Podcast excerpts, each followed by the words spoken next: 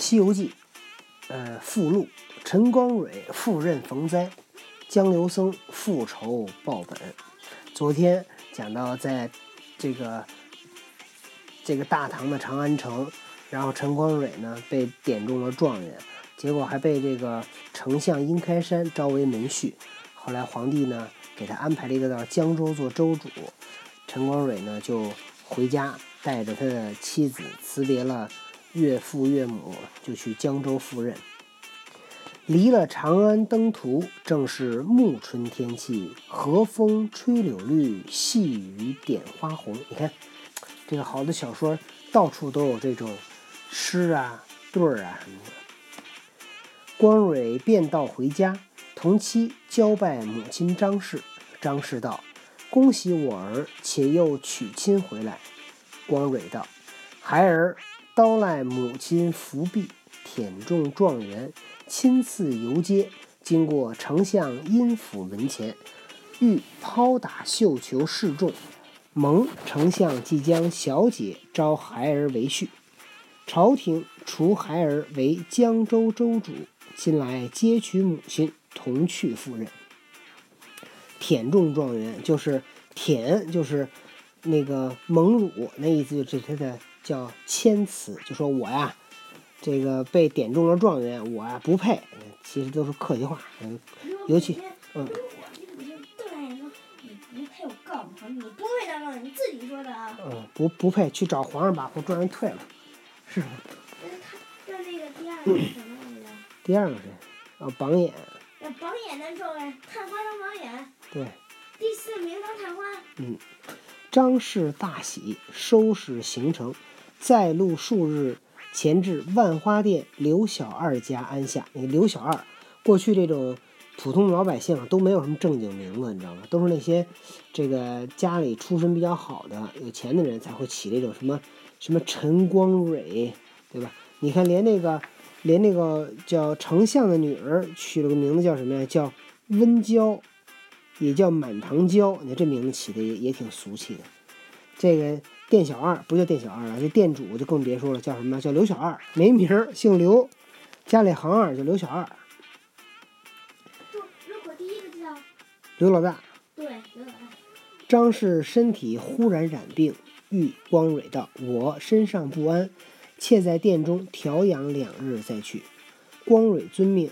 至次日早晨，见殿门前有一人提着个金色鲤鱼叫卖。光蕊即将一贯钱买了，花了一贯钱买了一条金色鲤鱼，欲待烹与母亲吃。只见鲤鱼闪闪眨眼，光蕊惊异道：“人说鱼蛇眨眼，必不是等闲之物。”遂问渔人道：“这鱼哪里打来的？”渔人道：“李府十五里洪江内打来的。”光蕊就把鱼送在洪江里去放了生，回殿对母亲道之此事。张氏道：“放生好事，我心甚喜。放生是好事啊，我很高兴。”光蕊道：“此殿已住三日了，亲献紧急，孩儿意欲明日起身，不知母亲身体好否？”亲献就是皇帝给的限期，快到了啊，不能耽误了。张氏道：“我身子不快，此时路上炎热，恐添疾病。”你可在这里另间房屋与我居暂住，付些盘缠在此。你两口先上任去，后秋凉却来接我。这个另间房房屋，另就是租赁的意思，租间房子。付些盘缠，盘缠就是指哎钱路费。后秋凉啊，现在天热，你等秋天凉快点了，你来接我来。光蕊与妻商议，就租了屋宇，付了盘缠与母亲，同妻拜辞前去。途路艰苦，小行夜宿。小行夜宿就是白天走，晚上晚上休息。不觉已到洪江渡口，只见。烧水刘洪、李彪二人撑船到岸迎接。烧水估计是撑船的。到了洪江，这洪江的地儿刚才听过吗？有印象吗？放了条鱼。对，放了一大鲤鱼在里边。也是光蕊前生何当有此灾难，撞着这冤家。这这估计这个陈光蕊啊和这个刘洪啊前世有冤，有仇俩人。光蕊令家童将行李搬上船去，夫妻正齐齐上船。那刘洪睁眼看见殷小姐面如满月，眼似秋波，樱桃小口，绿柳蛮腰，真有真个有沉鱼落雁之容，闭月羞花之貌。图其狼心，遂与李彪设计，将船撑至没人烟处。后至夜静三更，先将家童杀死，次将光蕊打死，把尸首都推在水里去了。小姐见他打死了丈夫，也便将身赴水。这个小姐一看丈夫被打死了，就要跳水啊自杀。刘洪一把抱住道：“你若从我，万事皆休；若不从时，一刀两断。”那小姐寻思无计，只得全实应承，顺了刘洪。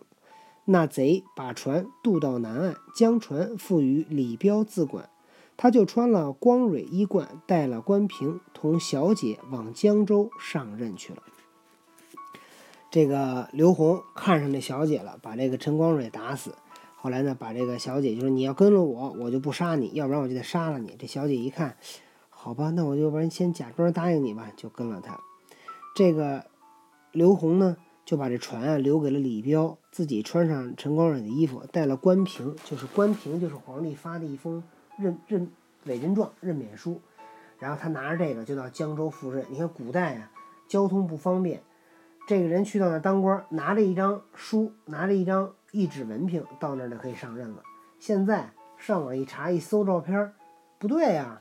你长不这样啊，这邵雨涵，你没看这人照片上画的跟个毛球似的，不是你这样的。却说刘洪杀死的家童尸首顺水流去，唯有陈光蕊的尸首沉在水底不动。有洪江口巡海夜叉见了，星飞报入龙宫，正值龙王升殿，夜叉报道。今洪江口不知甚人把一个读书士子打死，将尸撇在水底。龙王叫僵尸抬来，放在面前，仔细一看，道：“此人正是我的，正是救我的恩人，如何被人谋死？”常言道：“恩将恩报。”我今日需索救他性命，以报日前之恩。即写下牒文一道，差夜叉竟往洪城城隍土地处投下。要取秀才魂魄来救他的性命。城隍土地遂唤小鬼，把陈光蕊的魂魄交付与夜叉去。夜叉带了魂魄到水晶宫，并见龙王。你说这人就得是什么多做好事儿？居然陈光蕊救了龙王，你猜是怎么回事？一条金鲤鱼。对了，咱们听听是不是啊？却说刘洪杀死的家童尸首顺水，哎，错了。龙王问道：“你这秀才姓甚名谁？何方人士？因甚到此？被人打死？”嚯，连着问了这么多问题。你叫什么？哪儿人？因为什么被人打死了？光礼光蕊施礼道：“小生陈鄂，表字光蕊，系海州弘农县人，忝中新科状元。忝是什么意思来着？就是那个我不应该当上了，但是我还是当上了状元。哎，耻辱就是那个。哎，这就谦称谦辞。刀老刀受江州州主同期赴任，行至江边上船，不料哨子刘洪贪谋我妻，将我打死抛尸，启大王救我一救。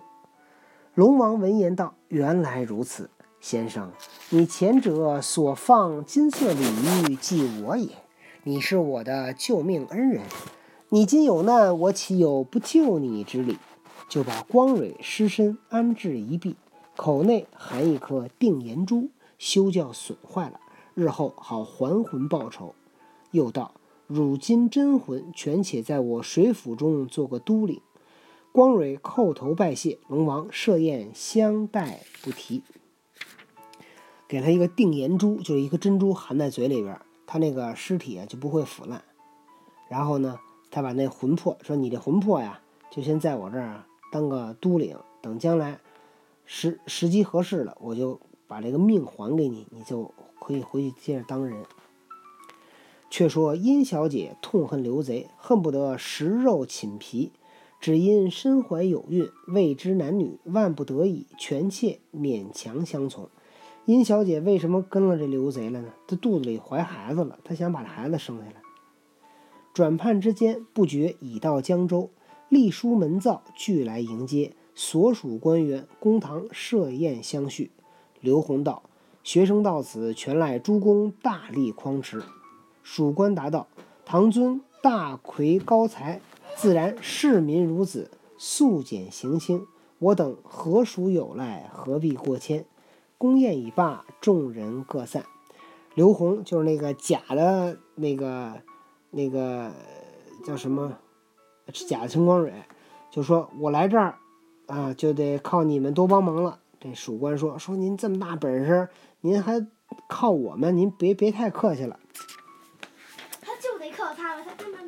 对，光阴迅速，一日，刘洪公事远出，小姐在衙思念婆婆丈夫，在花亭上感叹，忽然身体困倦，腹内疼痛，晕闷在地，不觉生下一子。耳边有人嘱曰：“这小姐在一个亭子里边正那伤心呢，结果生不下孩子来，就听耳朵边有人说说，满堂娇。”听吾叮嘱，吾乃南极星君，奉观音菩萨法旨，特送此子于你。一日声名远大，非彼等闲。刘贼若回，必害此子。汝可用心保护。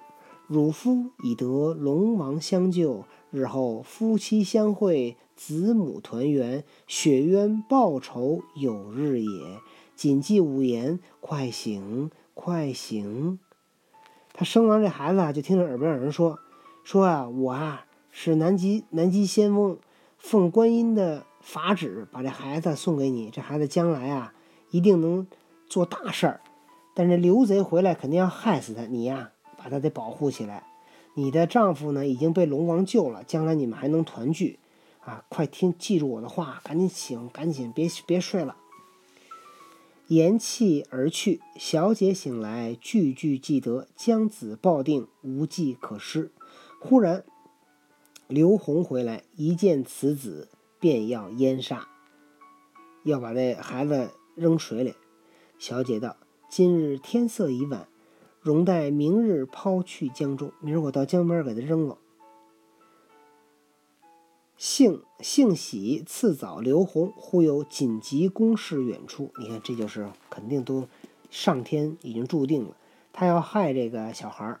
结果第二天早上起来一早，刘洪有事儿，刘洪走了。小姐暗思：此人此子若待贼人回来，性命休矣，不如及早抛弃江中，听其生死。倘或皇天见怜，有人救得，收养此子，他日还得相逢。说呀，我呀，干脆就给他扔到这江里边。要是老天有眼，就一定会有人救他。但他这想法，我觉得也挺那什么，挺可笑的。但恐难以识认，即咬破手指，写下血书一纸，将父母姓名、根脚缘由背细开载，又将此子左脚上的一个小指用口咬下，以为祭验。取贴身汗衫一件，包裹此子，趁空抱出衙门。幸喜官衙离江不远，小姐到了江边，大哭一场，正欲抛弃，忽见江岸岸侧飘起一片木板，小姐即朝天拜倒，将此子安在板上，用带缚住，血书系在胸前，推上江中，听其所至。小姐含泪回衙不提。这小姐反正估计。也做事也糊涂，他要把孩子扔江里，那不就淹死了？正好，你看老天爷又安排了，送来一块木板儿。这小姐就把这小孩放在木板上，拿那个袋子给他捆上，就推到江里边去，说：“哎呀，看看这孩子的命大不大了，会不会有人救他？”，那么这小孩就被推到了江中，会不会救呢？刚才说那个南极老头、南极仙翁，是不是真的？那个菩萨派来的呢？我们明天再听听这个小孩的命运啊！今天的故事就讲到这里。